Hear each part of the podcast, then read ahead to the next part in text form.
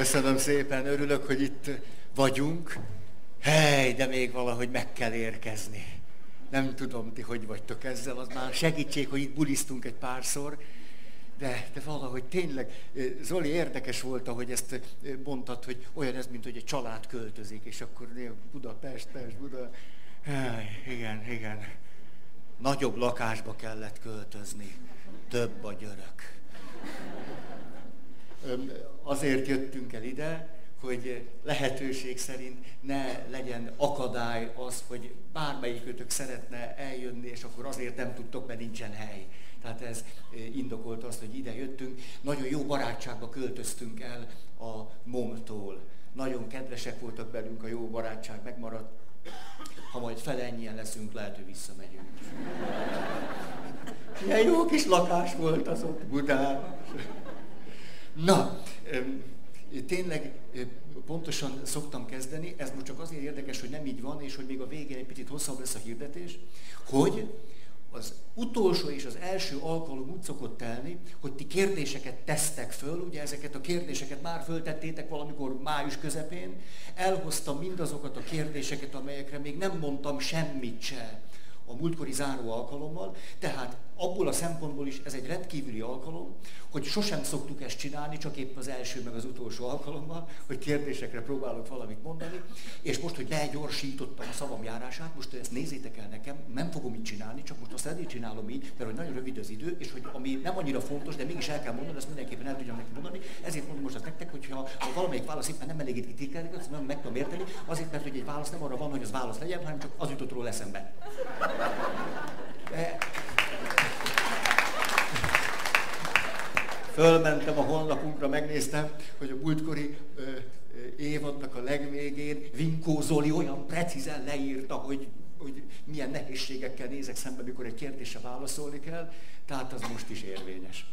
Na most akkor, kérdések. Nem tudok válaszokat, receptjeim egyáltalán nincsenek, el tudom mondani, hogy mi jutott eszembe arról, amit ti kérdeztetek. Első kérdés. Hol lesz nekem jó fény? Örülnék, ha megosztaná velünk a véleményét az agykontroll, valamint a a healing technikáról. Illetve azok hasznosságáról. Az agykontroll kifejezést már hallottam. A a healingről a legnagyobb homályverdes, de a kérdező megbecsülése okán fölmentem a netre és a hálón bolyongtam egy kicsit a Theta Healing birodalmában. És akkor nagyon gyorsan, mert sok kérdés nem akarom hosszan, három dimenziót különböztetnék meg a kérdésre vonatkozóan. Az első, általában minden ilyen fajta valamiféle jót ígérő folyamatnak van egy élettani része, ami egyszerűen úgy működik, mert úgy működik becsukom a szemem, és elkezdek imaginálni, hogy becsukom a szemem, vagy gondolok valamire, vagy bármi. Vannak technikai részek, élettani, sajátosságokat fölhasználó technikai részek. Hát ezek most vagy működnek, vagy nem. Vagy úgy van, vagy nem, attól függetlenül, hogy mi a neve. Ez az egyik. Ezt érdemes megkülönböztetni attól az ideológiától, vagy világnézettől, amiben beágyazódik mondjuk egy technika. És lehet, hogy a technikára azt mondom, hogy ez nagyszerű technika, örülök, hogy ez valaki rájött, vagy ki kísérletezte, és ez nagyszerű, ezt lehet használni. Kapcsolódhat hozzá valamilyen ideológia, vagy világnézet, amire én mondhatom azt, hogy nekem ez tetszik, vagy nem tetszik, helyesnek tartom, vagy nem. Ezt a kettőt érdemes lehet megkülönböztetni egymástól. Olyan is lehet, hogy azt mondom, hogy az ideológiát nem fogadom el, de a technika nagyon értékes. Esetleg azt átveszem és csinálom. Olyan is lehet, hogy valaki Na nem, világnézetileg nem, az sem. Ezt is lehet. Ezt a kettőt megkülönböztetném egymástól. És aztán hoznék be még egy harmadik dimenziót, hogy mi alapján tájékozódom mondjuk a téta healing technikáról, amiről gőzöm sincs, hogy mi. Hogy megnézem, hogy mit mondanak magukról. Lehet, hogy ebben nagyon sok kincs van, miután nem tudom, nem tudhatom, amit láttam ott egy-két honlapon, megjelentek ezek a kifejezések, hogy gyorsan, rendkívül gyorsan, egyszerűen és könnyen. De a teljes életed meg fog változni. Most már a Theta Healingtől függetlenül, ha nekem valaki azt mondja, hogy nagyon gyorsan, nagyon egyszerűen, az egész életem megváltozik, és boldog is leszek tőle, egészséges is. Öm, igen, tehát gazdag leszek, mi leszek még? Mi? Sovány? Nem. Úgy látszik, itt már eltérőek a vágyaink. Most egy egyetemes dolgokra próbálok kapaszkodni. Én, én hát most, most nem fogyóztam az utóbbi napok. De, de tényleg szokott ez is lenni. Ilyesmi. Így van. Így van. Egyszerűen azonnal. Evéssel fogyni. Hát ilyenkor azért már megbakarom a buksimat. De én, tehát lehet, hogy bizonyos technikák jól működnek, vannak módszerek, ezek működhetnek jól, hathatnak rám, adhatnak nagyon sokat. De ez megváltás egyszerűen, gyorsan, röviden, hamar, nem tudom, nem tudom. Kételyeket ébreszt bennem, még akkor is, hogyha valaki ezt csak azért mondja, mert azt mondja, így kell mondani, hogy megvegyék. Akkor is kételyeket ébreszt bennem. Mert akkor miért mondom azt, hogy, hogy ez így van, hogy megvegyék, ha közben nem is úgy van. Nem tudom, tehát én nagyszerű dolgokat, rövid, kis energia, épp csak ott vagyok, mindent megold, én ilyesmit nem nagyon ismerek. Hát ennyit erről. Ahogy kedves ismerősöm mondta, Feri, amióta veled találkoztam, az életem sokkal bonyolult. Lehetetlen, hogy én bonyolítottam volna meg, de most csak látja, hogy olyan. Következő. Hogyan lehet kulturálatlan, kulturáltan? Hogyan lehet kulturáltan kifejezni a haragunkat? Amikor a jaj, de nagyon haragszom, nem elég, ordítozni meg nem akarok, mert jól nevelt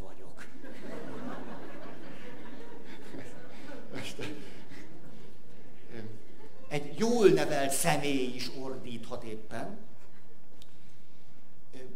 Megint csak a, a szubjektív szösszeneteimet hagy hozzam. Az egyik, én nem emlékszem az elmúlt 30 mondjuk felnőtt évemre, hogy kerültem volna olyan helyzetbe, hogy direktbe a helyzetnek a megoldása az lett volna, hogy egy fel, másik felnőtt emberrel ordítok. Én nem kerültem ilyen helyzetbe.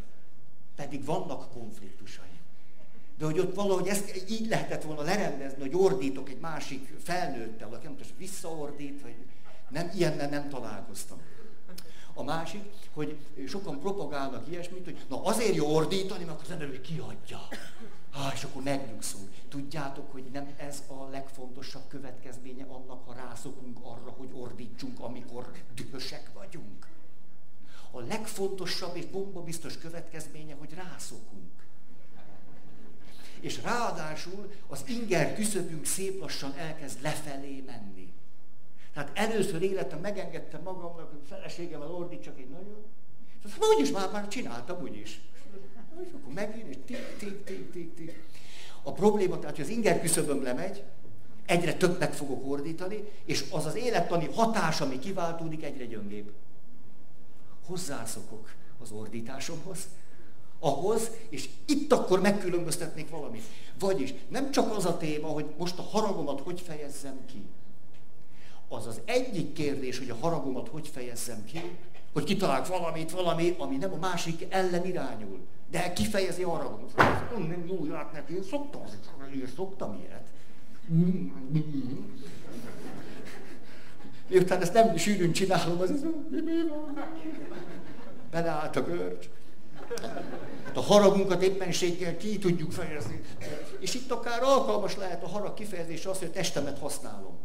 Tehát valóban, hogyha valaki azt csak így állok mereven, mert én jól nevelt vagyok, azt haragszom.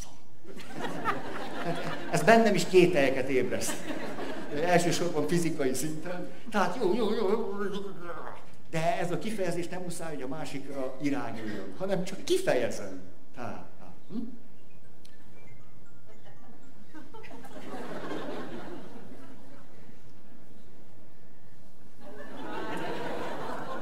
Nagyon köszönöm.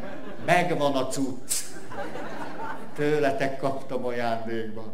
Nagyon jól működik, onnan tudom, hogy be tudom kapcsolni.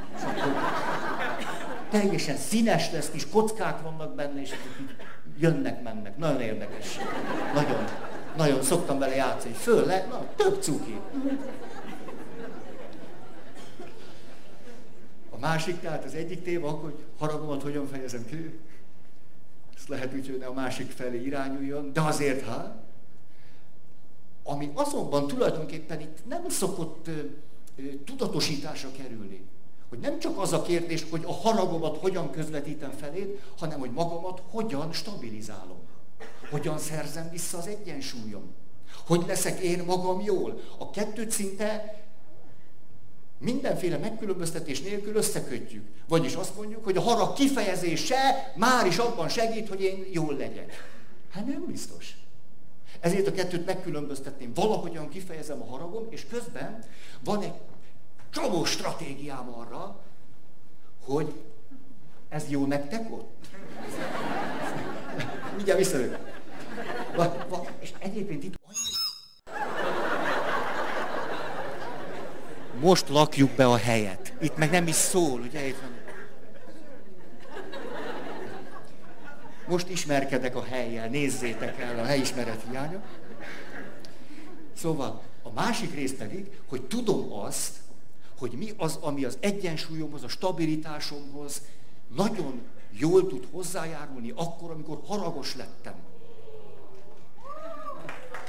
Mi? Bekapcsoltál? Ja, és ennek ti most örültök. És ezt kifejeztétek. Nagyszerű. Nagyszerű. Jó, de annak örülök, hogy van rajtatok fény, mert különben ez nem valami, nem tudom mi, előadás, hogy én itt világosba, ti meg sötétbe ücsörögjetek, nem tudtok elrejtőzni. A másik rész, hogyan tudom a stabilitásomat visszanyerni. A haragomat valahogy kifejezem, de tudom, hogy ilyenkor nekem nagyon jól esik, elmegyek fél órát futni. Vagy ilyenkor jól esek, picit elhúzódok, csak van otthon egy vackod. A vacok kell. Mindenkinek legyen egy kis vacokja. És a kis vacokba beülsz, és ott és jól esik, hogy éppen most nem vacakol senki. Ez is lehet. Bármi lehet. Van, aki azt csinálja, hogy ilyenkor lemegy a pincébe, és de ott van egy homokzsák is. Ez tehát a másik rész. Az egyik a harag kifejezése, a másik, hogyan stabilizálom magam. Hogy leszek közben jól. A kettő nem föltétlenül egy az egyben így van. Tehát nem a harag kifejezése az egyetlen lehetőségem, hogy stabilizáljam magam. Hát, ez örömtelen. Itt tehát nem kell mindent ebbe a reakcióba bele gyömöszölnöm. Ahhoz, hogy a másik felé valami üzenetet adjak, hogy valami nekem nem esett jól, ehhez által, általában nem szokott kelleni ordítani. Ez, ez a tapasztalatom. De jó pofák a székek, látjátok? Egész olimpiai. Hiányzik a fekete. Azt mondja. Igen? Ja, fény. Olyan szakemberre lenne szükségem, aki lelkész és pszichológus ötvözete. Hé! Tégelybe megötvözzük őket. Hogy igen, szerintem ez egy jogos igény. Jogos, jogos. Ugyanis Magyarországon még a terapeutákat sem képezik hivatalból sem a spiritualitással való megfelelő bánásmódra. Ez hiányzik jelenleg a képzésből. Ennek a párhuzama jelenleg a papokat sem igazán képezik arra, hogy alapvető lélektani ismeretekkel rendelkezzenek. Tehát egymás szemére nem vethetünk semmit, csak ti jártok pórul. És az, hogy ezért nagyon sokakban jelenik meg egy igény, hogy na olyan paphoz szeretnék menni, mondjuk hívőként, aki hát valamit konyít. Első év után, mikor a Terézvárosba leültem, ott voltam fiatal ember, nem ültem semmiféle papírokra, így ültem le. Egy év után az volt a tapasztalatom. A hozzám fordulók zöme nem hitéleti kérdéssel jött, hanem életvezetésivel. Az életvezetési kérdések zöme társkapcsolatra vonatkozott, vagy a családi kapcsolatrendszerre. És ezért egy év után a papszentelésre rájöttem, hogy bizalommal fordultok hozzám, és én nem értek hozzá. Már az is nagy dolog, ha a kérdést értem. Azonban rájöttem, hogy a kérdést sem mindig értem. És ez nagyon elindított, hogy tehát az az igény, hogy legyen ilyen is, olyan is, ez is, az is, nagyon-nagyon jogos. Nagyon. Az a jó hírem, hogy vannak itt is, ott is, mind a két csoportban olyanok, akik fölismerték ezt a hiányt.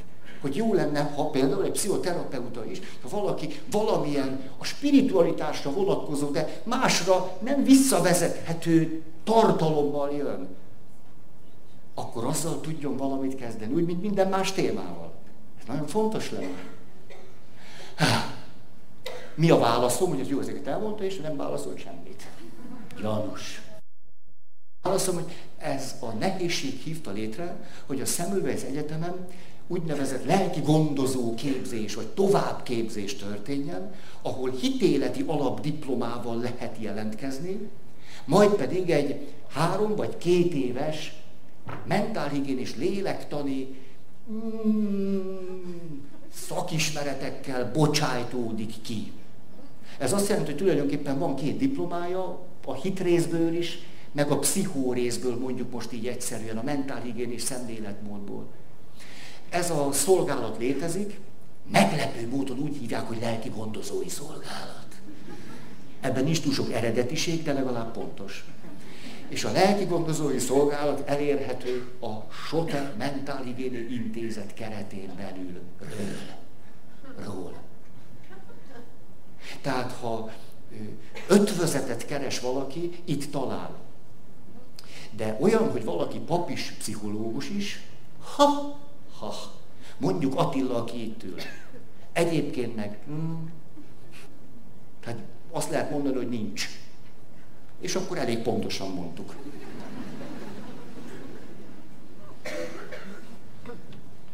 Következő.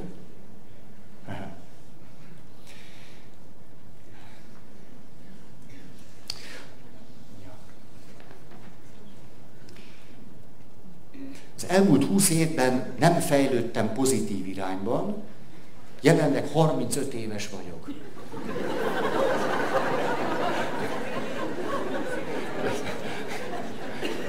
Ugye itt történik az, hogy egész más, mikor hallok egy kérdést, és más, amikor én kérdezek. Tehát most a kérdező felé fordítom arcom, gőzöm sincs, hogy ki, kérlek, ne bántódj meg ezen. Mikor én azt szoktam mondani, hogy anyám, a papszent, mikor elmondtam neki, hogy elmegyek papnövendéknek, akkor azt mondta, Feri, akkor én fölkötöm magam, meg a kutyát is.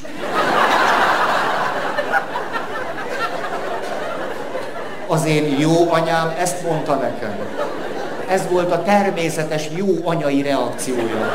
Ugye, mert minden anya szereti fiát. És, a... és látod, ezt most azért csináltam, te drága kérdező, hogy tudd, hogy ez így működik. Tehát nem rólad szól a nevetés. És akkor képzeljétek, ez a történethez egy kis farkinca kapcsolódott a múlt hónapokban, mert erre szoktam aztán mondani, és akkor elmentem Erdélybe, és ezt elmondtam, és végül lehetett kérdezni, és a kérdező azt kérdezte, ah igen, és mi lett a kutyával?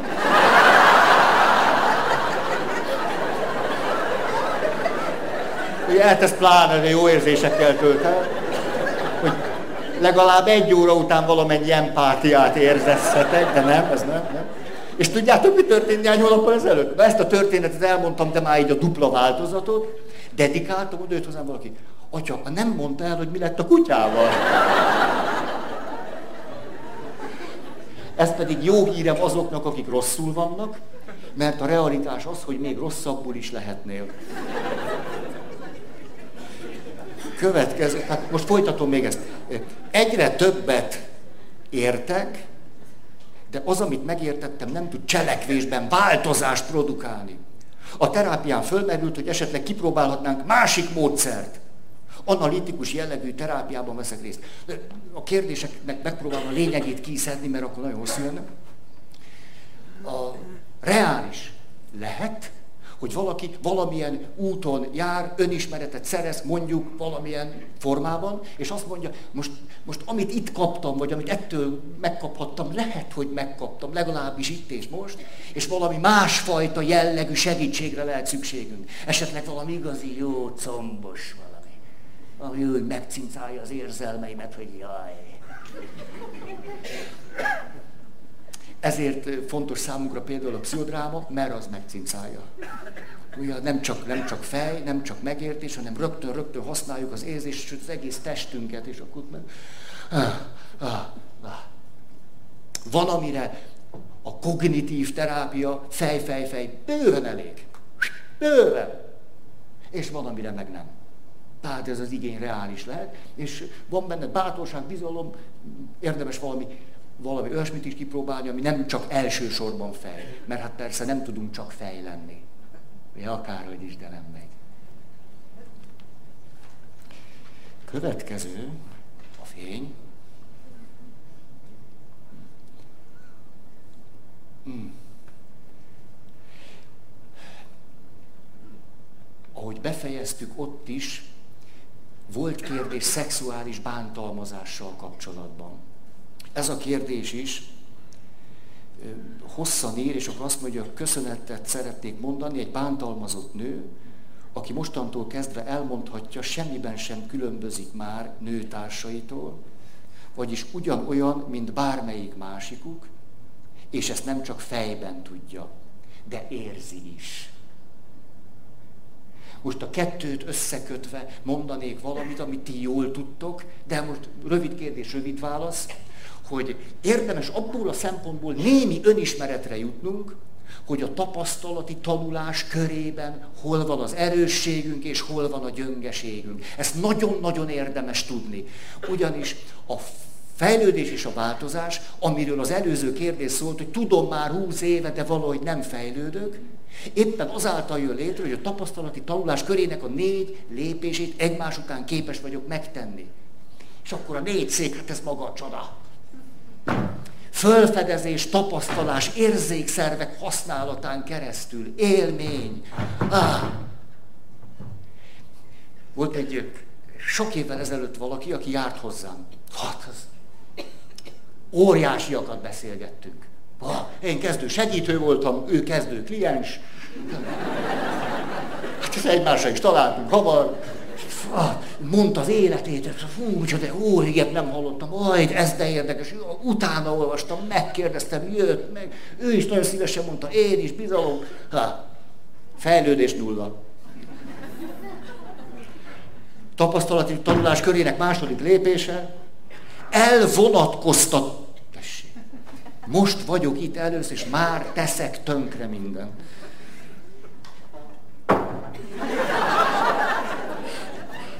Na, telefon. Na, na, így becsüli meg az ajándékot. Szép kis pap. Tapasztalati tanulás körének második lépése. Na, hát erre is mi rágyúrtunk át. Hogy, de hogy rágyúrtunk. Elemzés. Megértés. Hát nem csak gondolatok, amik a tapasztalathoz kapcsolódnak, hanem a rendszerbefoglalás, összefüggések meglátása. Mm. Mm, csökerek. Fú, hát mi ezt a kettőt olyan jól csináltuk együtt. Hú, a tíz ujjamat benyaltam utána. Ez igen, ez segítés. A kliens nem fejlődött semmit. És aztán ücsörök, mit nem csinálok jól? Hát biztos, hogy valamit nem csinálok jól. Harmadik lépés. Tapasztalás, fölfedezés, érzékszervek, elvonatkoztató gondolkozás, összefüggések, mélység és a többi. Igen, ám, de ezt nem, nem hagyhatjuk ki. Döntés döntés. Erről majd még lesz szó ma. Döntés. És mi ezt csináltuk. Fölfedezés, gondolkozás. Fölfedezés, gondolkozás. Fölfedezés, gondolkozás. Kliens élete pedig egy centivel nem ment előre, mert ezt csináltuk. Tik, tik, tik, tik, tik, tik, tik, tik. Ha. Döntés, és a döntés utáni részt már pontosan fogjátok tudni. Sárga. Nem az a jó válasz, hogy sárga. Cselekvés. Mikor te szilveszterkor megeszel nyolc pár baromfi virslit, és ettől elnehezült állapotban elhatározott, hogy mostantól kezd. De aztán. És itt helyettesítsétek be, és utána nem csinál semmit hogy a tapasztalati tanulás köre, akkor integet neked, hogy hú, hú, ez nem én vagyok. Hát a fejlődésünk akkor tud létrejönni. Tapasztalás, megértés, mély, mélyebb megértés, döntés, cselekvés, és a cselekvésből tapasztalás. Há, és mit érdemes ezzel kapcsolatban tudni? Azt, hogy hol van az erősségem. Mindig ezzel érdemes kezdeni, általában azért, mert az önbecsüléssel hiányaink vannak. Nem nekünk, hanem nekünk, nem. Nekünk? Egyszerűen, nem. De itt van egy-két nyomorult lélek. Szegények, ugye ebben mi nagyon megértjük őket, csak úgy, úgy kókadozik bennük az önbecsülés. Ezért én azt mondanám, érdemes nektek elkezdeni. Jó, hol, hol, hol, hol. A mondatot nem fejezem be. Világos, hogy hogy folytatódik. És amikor megerősödtél abban, hogy nekem vannak erősségem, mindenkinek vannak. Mindenkinek. Akkor jó, és hol a gyengém? Nincs is. Megtalálom a gyöngémet, azt érdemes erősíteni. Az benne a szép, ha gyöngémnél erősítek, az összes többi tehetségem, ha, ha, ha, ha, aktívá válik, Há, működik. Most a, a bántalmazáshoz visszatérve, hogy csak talán egy, egy vagy két gondolat, hogy azért is nehéz, mert hasonlít a folyamat ahhoz, nem egyszer egyébként torkolik is ebbe a hasonlatba, vagy ebbe a párhuzamba, mint a megbocsájtás. És a megbocsájtás egészsége. A megbocsájtás egy folyamat, ez egy nagyon fontos kijelentés, miközben közhelyszerű. Folyamat. Ha folyamat, fontos lépései lehetnek. És egyik lépés megalapozza a következőt. Nehéz néha bizonyos lépéseket ki akarunk hagyni, nem biztos, hogy célba fogunk tudni érni. És a megbocsátás folyamatának van egy része, hát melyik szék legyen, nem mondjuk talán ez. A harag. A harag. Hogy nagyon haragszom. Azt mondja a lélektani szakirodalom, harag nélkül. Nagyon nehéz valódi megbocsátásra jutni, ami az érzéseimet és az érzelmeimet is eléri. Mert éppen abban tiltok meg magamnak valamit. Tehát a harag a megbocsátás folyamatának a része. Ezzel párhuzamosan valakit bántalmaznak.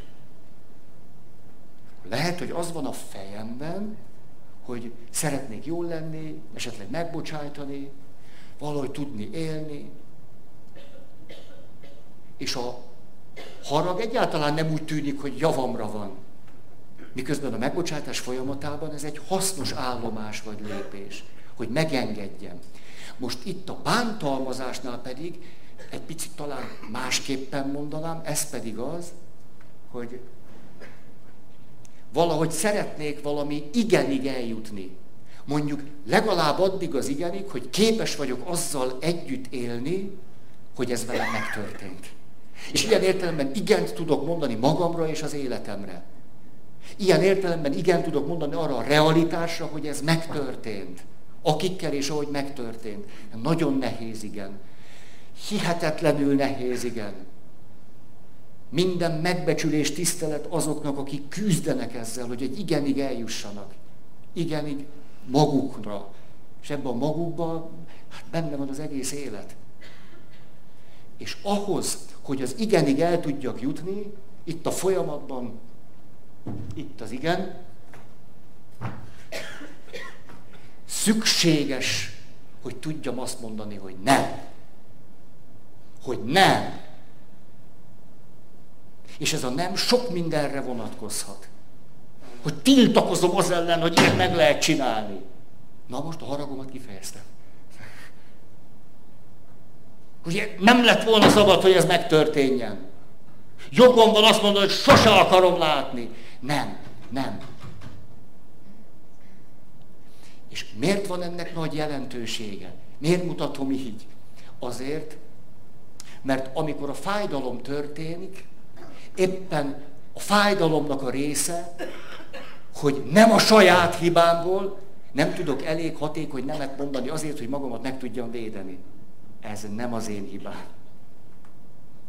És amikor megélem azt, hogy tudom azt mondani, hogy nem, halljátok, hogy ez mekkora lépés. Micsoda nagy dolog. Ha csak úgy kívülről nézem, azt mondom, hát, hát, hát, hát ilyen, hát az igent akarod, nem?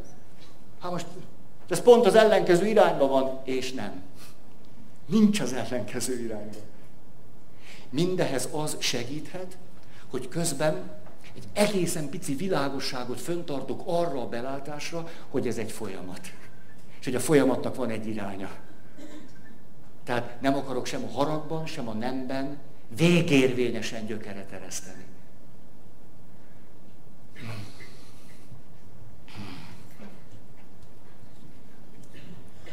Leülök a sárgára. Nem tudom, mit jelent. Hi, hát nem, ennyi az idő. Mikor kezd? Negyed, és félig vagyunk. Hm? Gyerünk.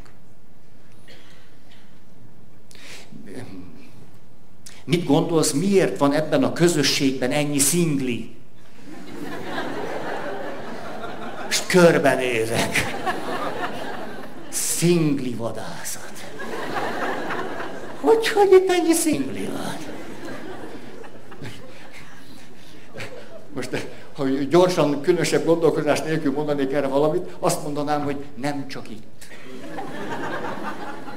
Hát sok szingli van, itt is. Most igen, hogy mit gondolok erről? Ajjajjaj, mit gondolok erről? Egy megközelítést mondanék. A... Igen, ez kettő.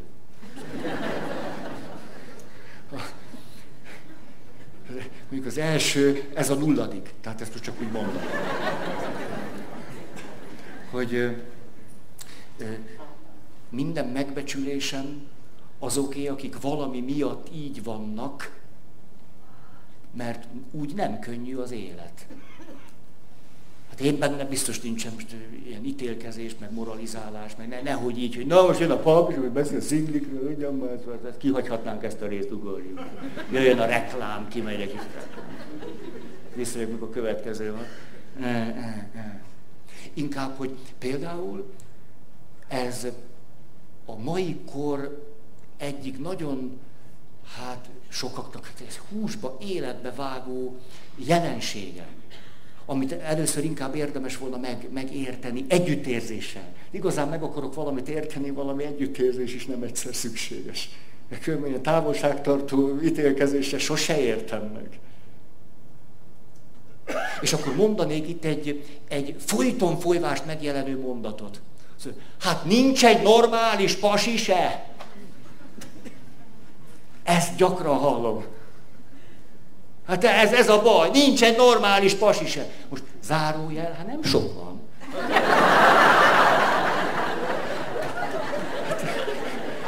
Mondta bárki is, hogy sok van, vagy hát azt mondanám, hogy egyre kevesebb van, és ezt lehet tudni. Tehát de ez most tényleg így van, de nem akarok belebonyolódni. Ne, ebben most nem bonyolódok bele. Tehát eleve kevés van. Tehát, hogy te lecsúsztál arról háromról a kerületbe, ez... Már eleve nem a te kudarcod. Mindig vannak olyan nők, értitek, olyan korán kelnek, hát arról van szó, hogy te egyszer csak kialudtad magad, és addigra már azt a hármat elvittél. Most a... De az a szál, amit szeretnék mondani. Egészségedre. Parlagfű allergia? Légkondi allergia. Első sor. Na, tényleg itt úgy fúj, én nagyon élvezem, de...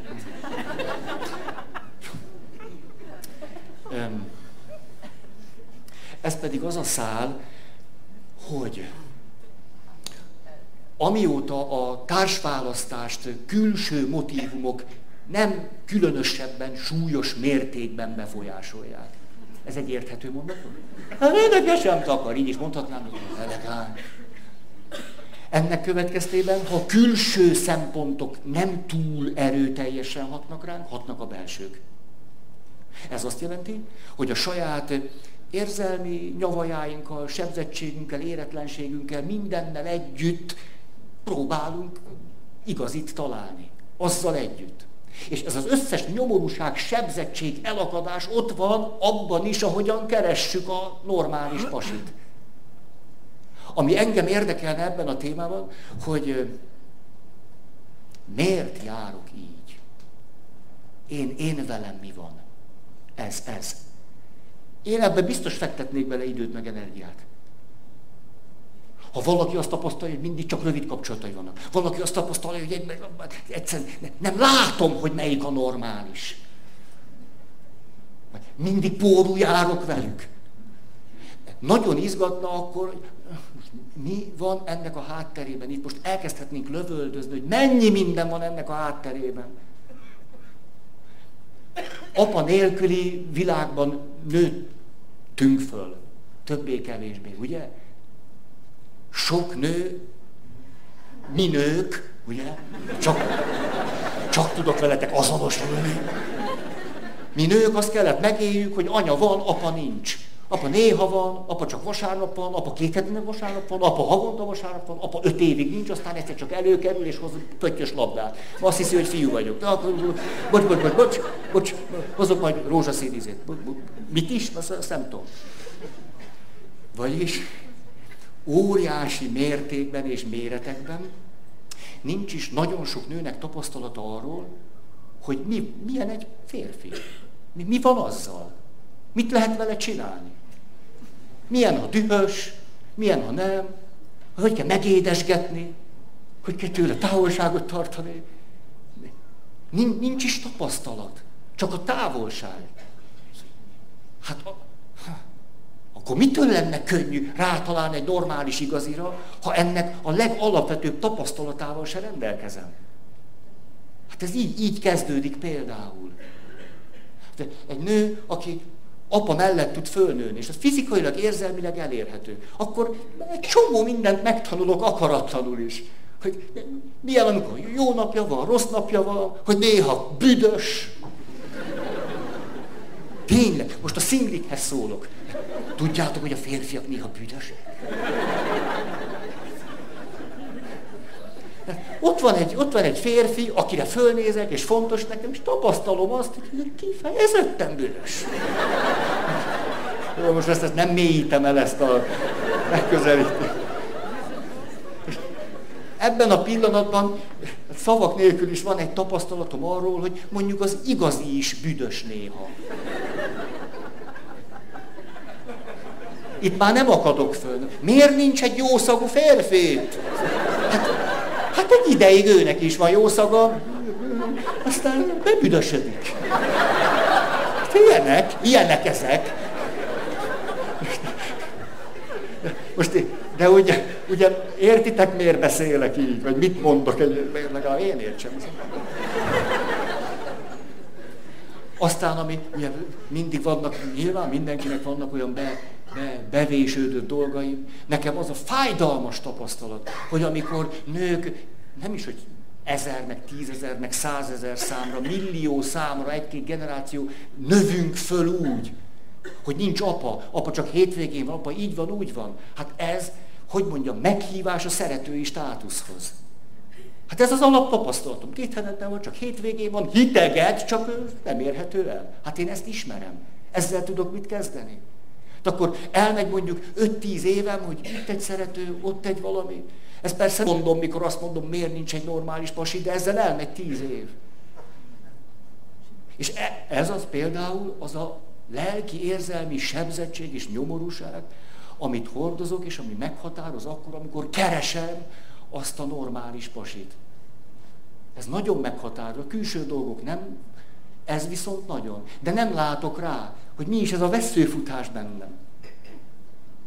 Ha nincs az a tapasztalatom, hogy a férfi néha büdös, akkor minden további nélkül olyan elvárásokat támasztok, amik lehetnek irreálisak. A mi kultúránkban egyre irreálisabbak, miközben a férfiak egyre gyöngébbek. Jó kis ellentmondás. De ezzel most nem akarok belemenni, majd, majd valahogy becsempészem. Tartottam egy előadást néhány napja, írhattam ilyen illusztris helyen. Miről beszélt, kérdezték. Hát, ami érdekli. Hát van, van igazság. Na, tehát.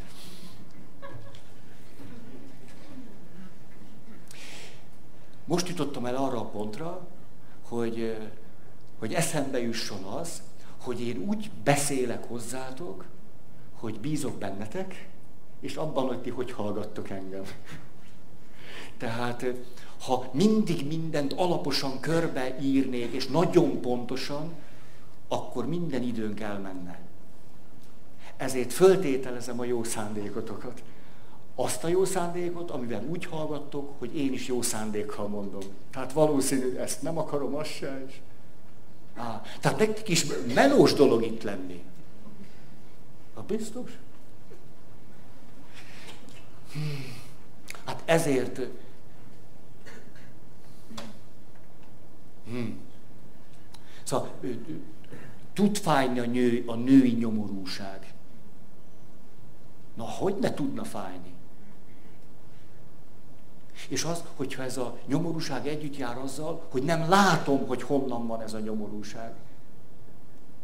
És csak abban a kifejezésben ölt testet, hogy nincs egy normális pasi. Akkor az, az duplán, duplán érzem nyomorúságnak. Most a, most a pasikat nem tudjuk megváltoztatni. Én még egy pasit sem változtattam meg. Hát egyszer jött hozzám valaki, egy kedves, tudjátok, szenvedélybeteg volt, azt mondta, voltam analízisen, pszichoterápián, elvonókurán, ilyen helyen, olyan helyen. Azt mondta, nekem semmi nem segített, se, semmi, semmi. Húsz éve iszok, semmi nem segít. Most olvastam anonim alkoholistát, minden, hogy talán az Isten. Nem vagyok hívő. És azért jöttem, téríts meg.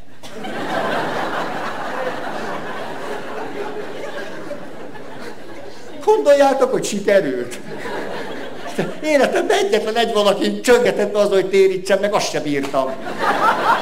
Nem bírtam. Hát mi hogy tudnék én bárkit is megtéríteni? Aztán ide figyeltem, megkeresztelhetlek. Hát beszélgettünk meg, ezt tudom, de megtéríteni? Hogy azt tettem, engem nem képeztek ki erre. Valószínűleg kiképeztek volna, gyorsan próbálnám elfelejteni.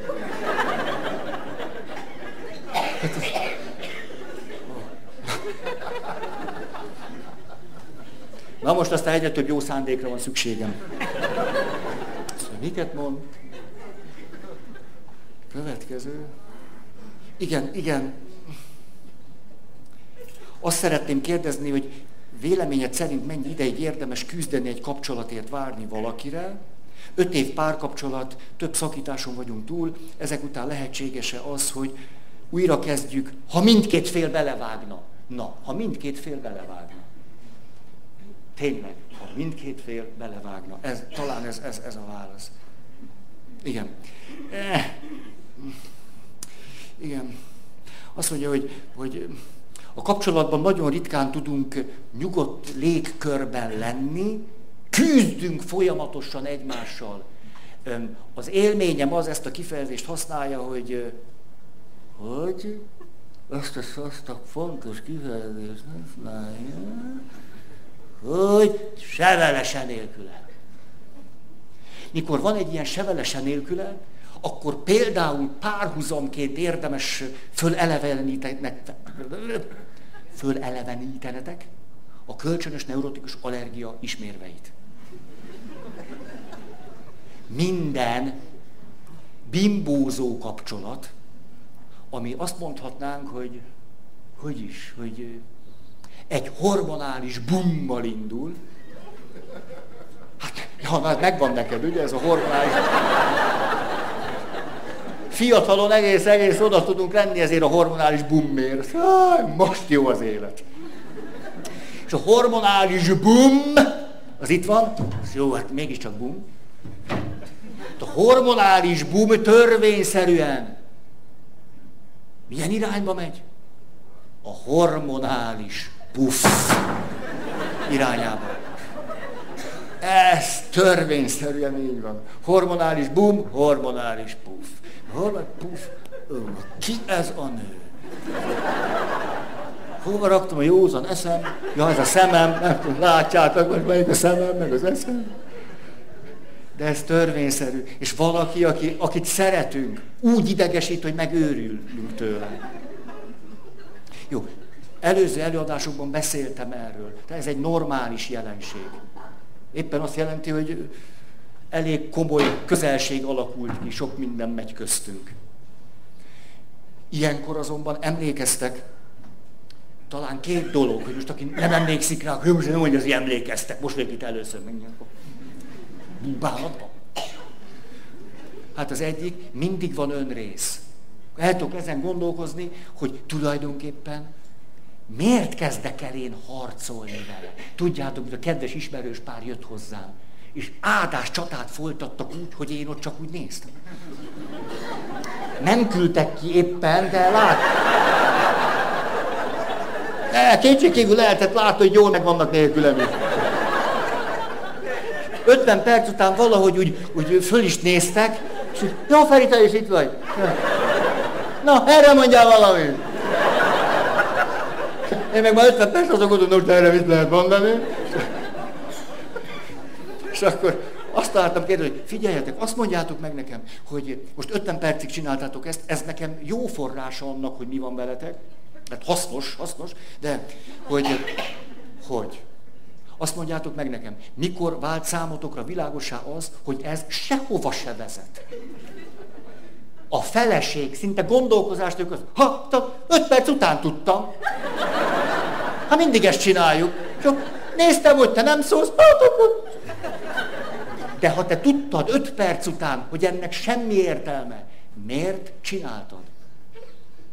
rám néz, na ezt a kérdést még sose tette föl magának. Hogy miért csináltam 45 percig valamit, amiről azt gondolom, hogy sehova se vezet. Azt, azért, mert akkor legalább nyomatom.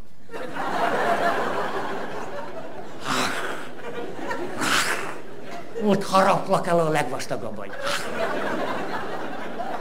És ez egy ilyen pillanatnyi érzelmi élményt kielégülőst hoz. Legalább, sehova se vezet, de legalább, legalább ástam. Jó, hogy a sírom? Nem baj, de legalább ásunk. Az is valami. Tehát az első, hogy, hogy igen, rettenetes, szörnyű, ki csináljuk egymást, pedig szeretem, pedig amikor én hogy vagyok benne, hogy veszek részt. És az az érdekes, itt megint egy nagyon fontos dolog. Ilyenkor sosem derül ki az, hogy ja, azért nem szeretem ezt a kérdést föltenni, mert kiderül, hogy hülye vagyok. Sosem ez derül ki. Soha, soha nem az derül ki ilyenkor, hogy azért, mert hülye vagyok. Ilyenkor mindig valami olyasmi derül ki, hogy itt van valami fontos, valami érzékeny, valami sebzettség, valami nyomorúság, valami, valami elrendezetlenség, és ezért vagyok ilyen. Egyébként sokkal normálisabb vagyok, csak pont vele, pont ilyenkor minden talaj kimegy a lábam alól. Hát ez egy sebzettség. Ilyenkor sose az derül ki, hát, hogy azért, mert ilyen vagy. Nem. Hanem valami nyomorúság, amire érdemes rálátni. Mert én kezdek ezzel a nyomorúsággal valamit, utána már nem akarom őt legyőzni. De ez most csak, na, jó van. Megy az idő. Nem, megy az idő. Csináljátok ezt velem. Kifejezetten úgy érzem, hogy viszitek az időmet. Na most. Saját lelki problémáiról nem szívesen beszélő férfiről van szó, aki más emberek gondjáról szívesen beszél. Sokszor nem lehet tudni, miért feszült, ha szerencsém van, néhány hét múlva megtudom. Elvált szülők gyereke. Rá kell időnként pirítani.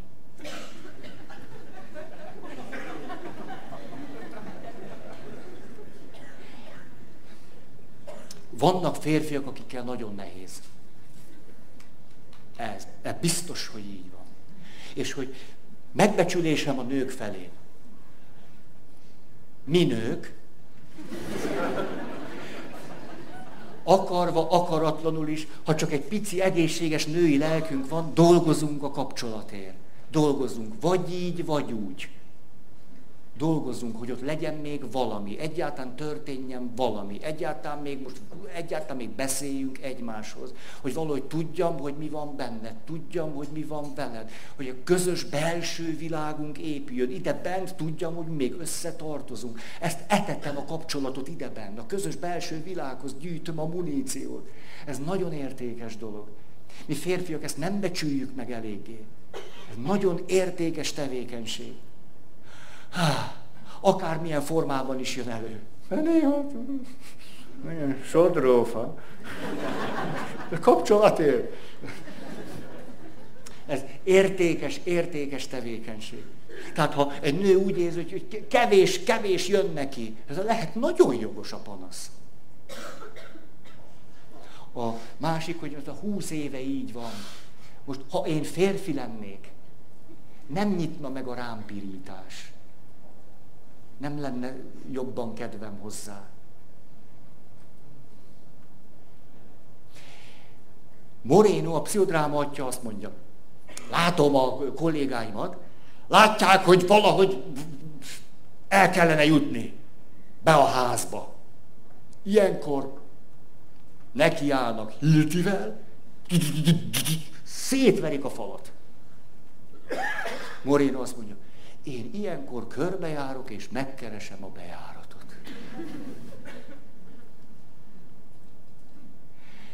Akkor tudom megkeresni a bejáratot, ha egy picit el tudok távolodni saját magamtól. Attól, hogy mit akarok, és akkor. És a házra figyelek, hogy mi is van ezzel a házzal. Hol van a te bejáratot, te házacska? Én be akarok menni, hogy nem találom meg az ajtót. Hanem azt, hogy hol a kalapacs, ütöm, vágom. Körbenézek, hol, hol a ház. Megtörtént, ezt képzeljétek el, vagy hol a bejárat, nem a, a házat látom. Erőszakos TSZ-esítés volt, és volt a Kovács bácsi. Kovács bácsi azt mondta, nem lépek be. Akkor próbálkoztak vele így, úgy Kovács, akkor inkább megdöglök. Ugye, akkor kicsit hagyták.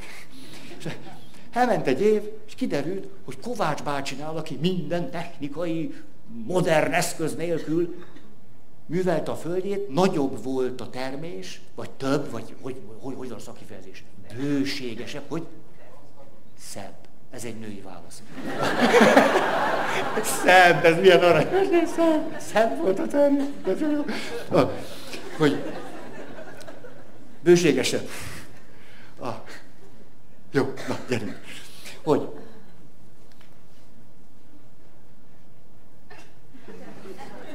De nem, nem, nem, tudom, hol tartok, kedvesek vagytok. Más, de ah, most vesztettel a fonalat, és már mondjátok is. Már így megy a családba, ugye? Apa megint félrebeszél, és akkor mondjuk meg, hogy apa, most már. Szóval,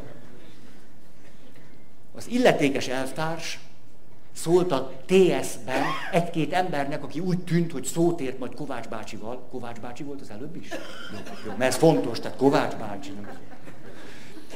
Hogy menjenek el és valahogy olyan pertangenten tudakolják meg, hogy mi a bőséges termés oka. Mert mi a legmodernebb módszerekkel is nem olyan szép almákat termesztünk.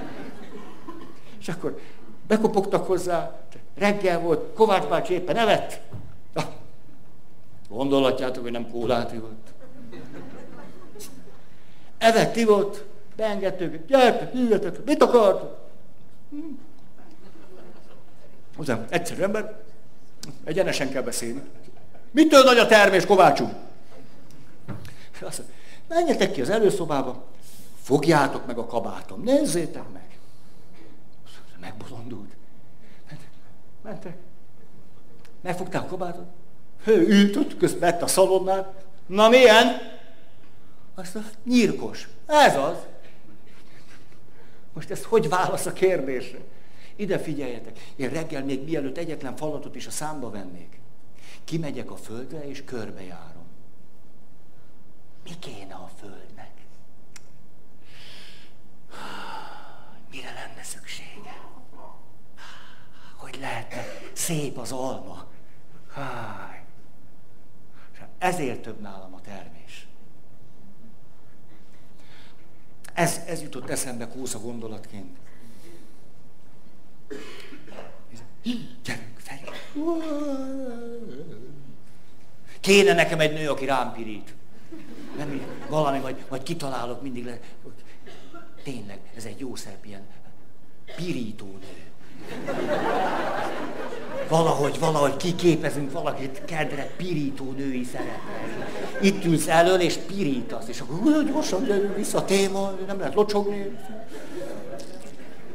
Ez nem, nem, nem jó ötlet? De kéne egy pirító nő. Következő. Mit tehetek annak érdekében, hogy fejlődjön az Isten kapcsolatom? Biztos vagyok benne, hogy amikor imádkozom, akkor Isten válaszol, csak egyszerűen nem veszem észre, vagy talán nem vagyok elég érzékeny a közelségére. Hú, hát erről nagyon sokat beszéltünk, hogy csak ilyen mazsolák. Mazsola az jó? Ez egy olyan... Jó. Én nem szeretem. A mazsola az első. Ha én még mielőtt egyáltalán elkezdenék imádkozni, a következő kérdést biztos föltenném magamnak. Amolyan pszichospiritó együttlátással. Hogyan tudok én kötődni? Ugyanis ha kötődési zavarom van, az itt ülőknek, ha a magyar átlagot hozzuk, akkor pont a fele kötődési zavarral ülsz itt. Ki nagyobb, ki combosabb, ki soványabb kötődési zavarral. Tehát valami érzelmek nehéz helyzet, bizonytalan leszel magadban, vagy a társadban, vagy a kapcsolatban, vagy mind a háromban. Ugye van, aki ad magára, és akkor gyerünk, ha már, ha már csinálom ezt a zavart, na akkor legyen az. Hát akkor azt is képzeljük el, hogy hát ez nem kevés a fele.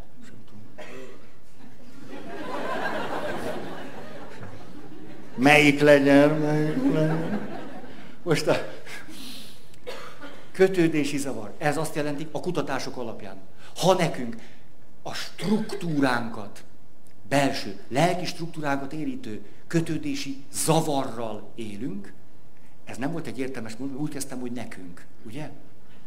Ugye? Meg volt nektek, nyelvtanilag nem volt helyes. Akkor ez azt jelenti, hogy ez a zavar az Isten kapcsolatot is ugyanúgy érinti, mint az emberekkel való kapcsolatunkat. Hát ilyenkor szólok hozzá, nem válaszolok, pont ahogy az a néhány sor adja.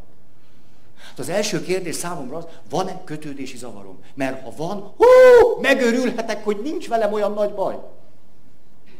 Isten szeret, nem hallom. Ennyi.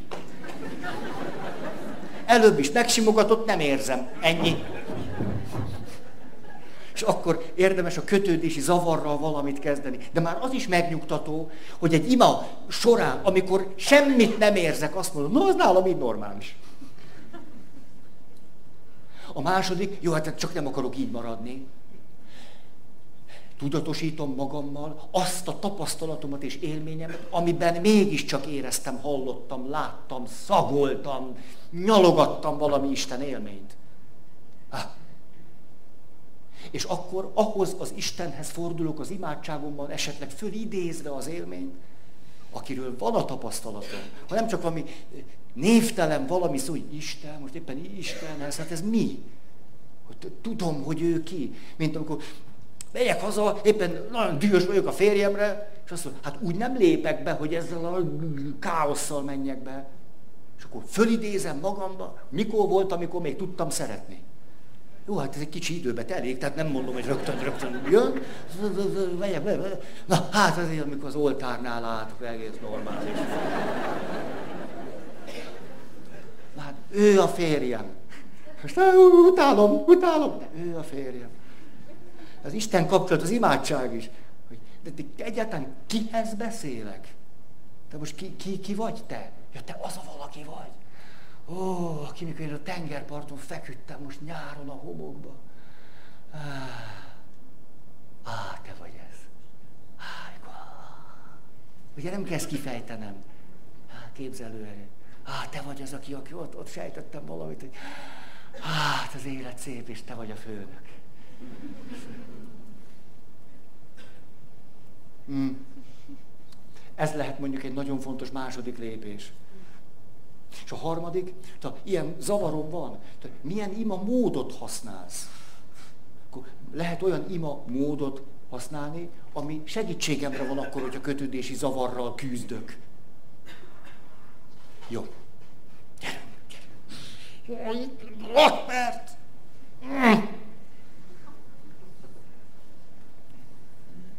Igen.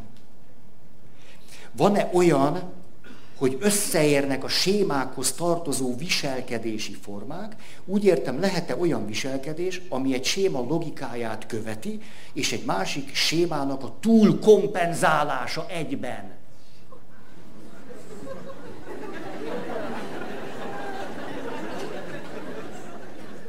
Az ilyen személyeket ki kell tiltani az előadásokon.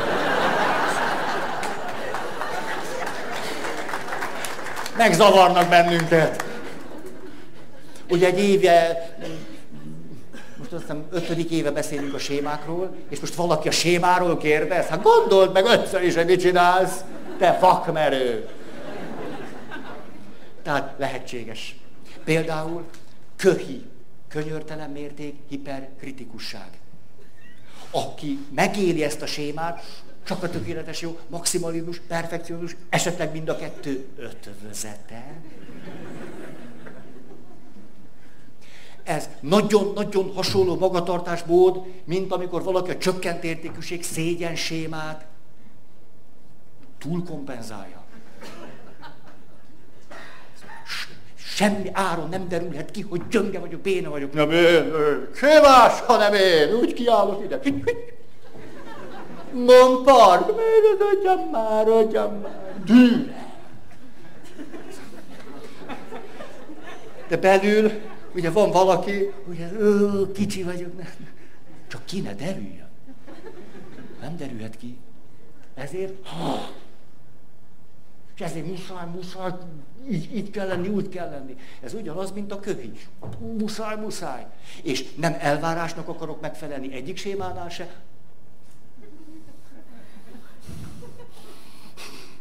hanem belső késztetést élek meg.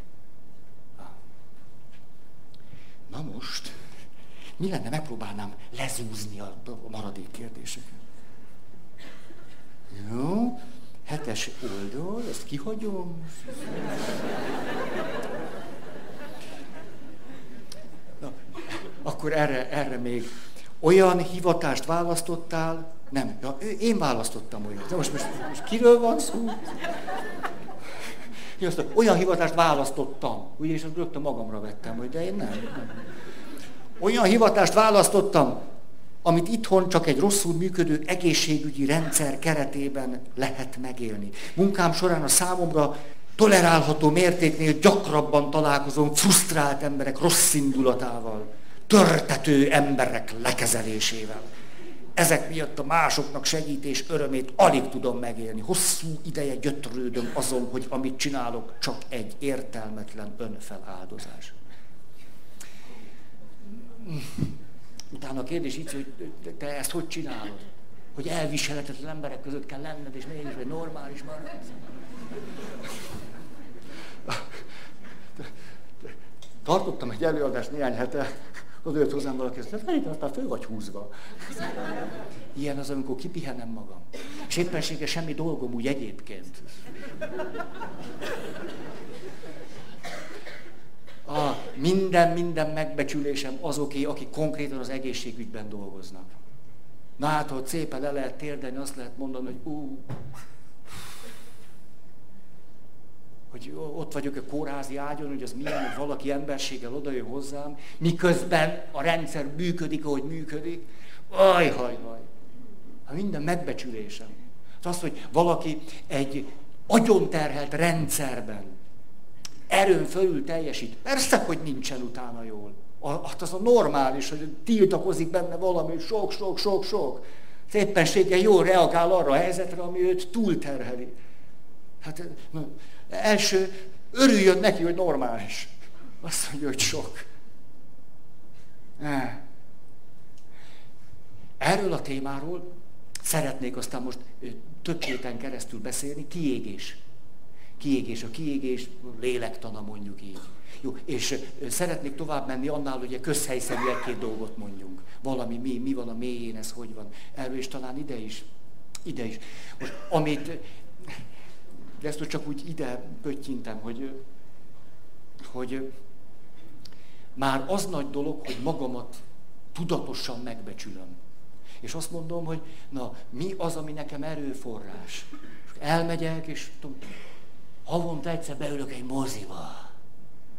És akkor azt tudatosan megengedem magamnak. Akkor is, ha nővér vagyok, ha pap, főleg. Beülök, és nézem. Csillagok háborúja hét. Minden hónapban beülök, és még mindig nem adják. Kicsit most már türelmem fogytán van. Hát és csak ennyi jár. Szóval, hogy akkor elmegyek futni. Akkor szóval, szóval talán az egyetlen, ha valamit mondhatok az első, hogy amiért ezek a tüneteim fölerősödnek, hogy ingerült vagyok, hogy, hogy dühös vagyok, hogy elegem van, hogy nem bírom, hogy szíthatnékom van. Na ezért nem szídom magam. Az egész normális reakciót adok a túlterheltségre, jó, hogy a testem jól működik, és hogy ezért valamit egy picit, picit megetedgetem, megitatgatom. Hát te szegény, hát mit tehetnék érted? Hát látszik, hogy a végedet járod. Tehát akkor mi, mi az erőforrás hol van? Mert attól nem, nem leszek igazán erősebb, hogy bárkit szídok, vagy hogy tönkre megyek, szóval ezeket nem. De most bátorításodra elmondom az én sajnáló helyzetem. De hosszú lesz, de... Ne. Nyár elejé élmény. Elmentem egy művelődési házba, hogy ott előadás nevezetű dolgot tegyek. Nem tudom. Tehát ezt csináltam be, hogy ez mi, azt nem tudom. Elmentem, beléptem, nagyon sokan voltak, nagyon, mert utána a széket haza lehetett vinni, ez volt a csony. És, és mentem, hirtelen eszembe jutott, hogy nem beszéltem meg a szervezőkkel, hogy nekem legalább négy szék kell. Hát én olyan nyomorult vagyok, nem tudok csak úgy, nekem négy szék minimum. És fönn volt egy asztal, meg egy szék. És oda álltam a szervezőhöz, ne haragudj, most látom, már minden csőre van töltve, de nekem kellene még három szék a színpadra, ez része az előadásnak. És így rám jössz, hát ne is haragudj, hát látod, hogy minden széken ülnek, hát nincs több szék. Na, szerintem ez hasonló, mint amikor nővérként, hogy, hogy hát most jöttem, hogy előadjak, és nincs injekciós tű. Meg nincs orvosság, a beteg nem hozta be magával. És ez... Most ezt hogy fogom csinálni? Hogy hát ezt úgy tudom elmondani, hogy négy szék, négy szék nélkül nem, nem tudom, négy székre van hangszerelve. És hogy pont az az ember, aki azért, hogy nekem segítsen, az ne arra, hogy hát látni valóan nem tudok neked segíteni. Hát ez egy ilyen előadás lesz, így egy székes.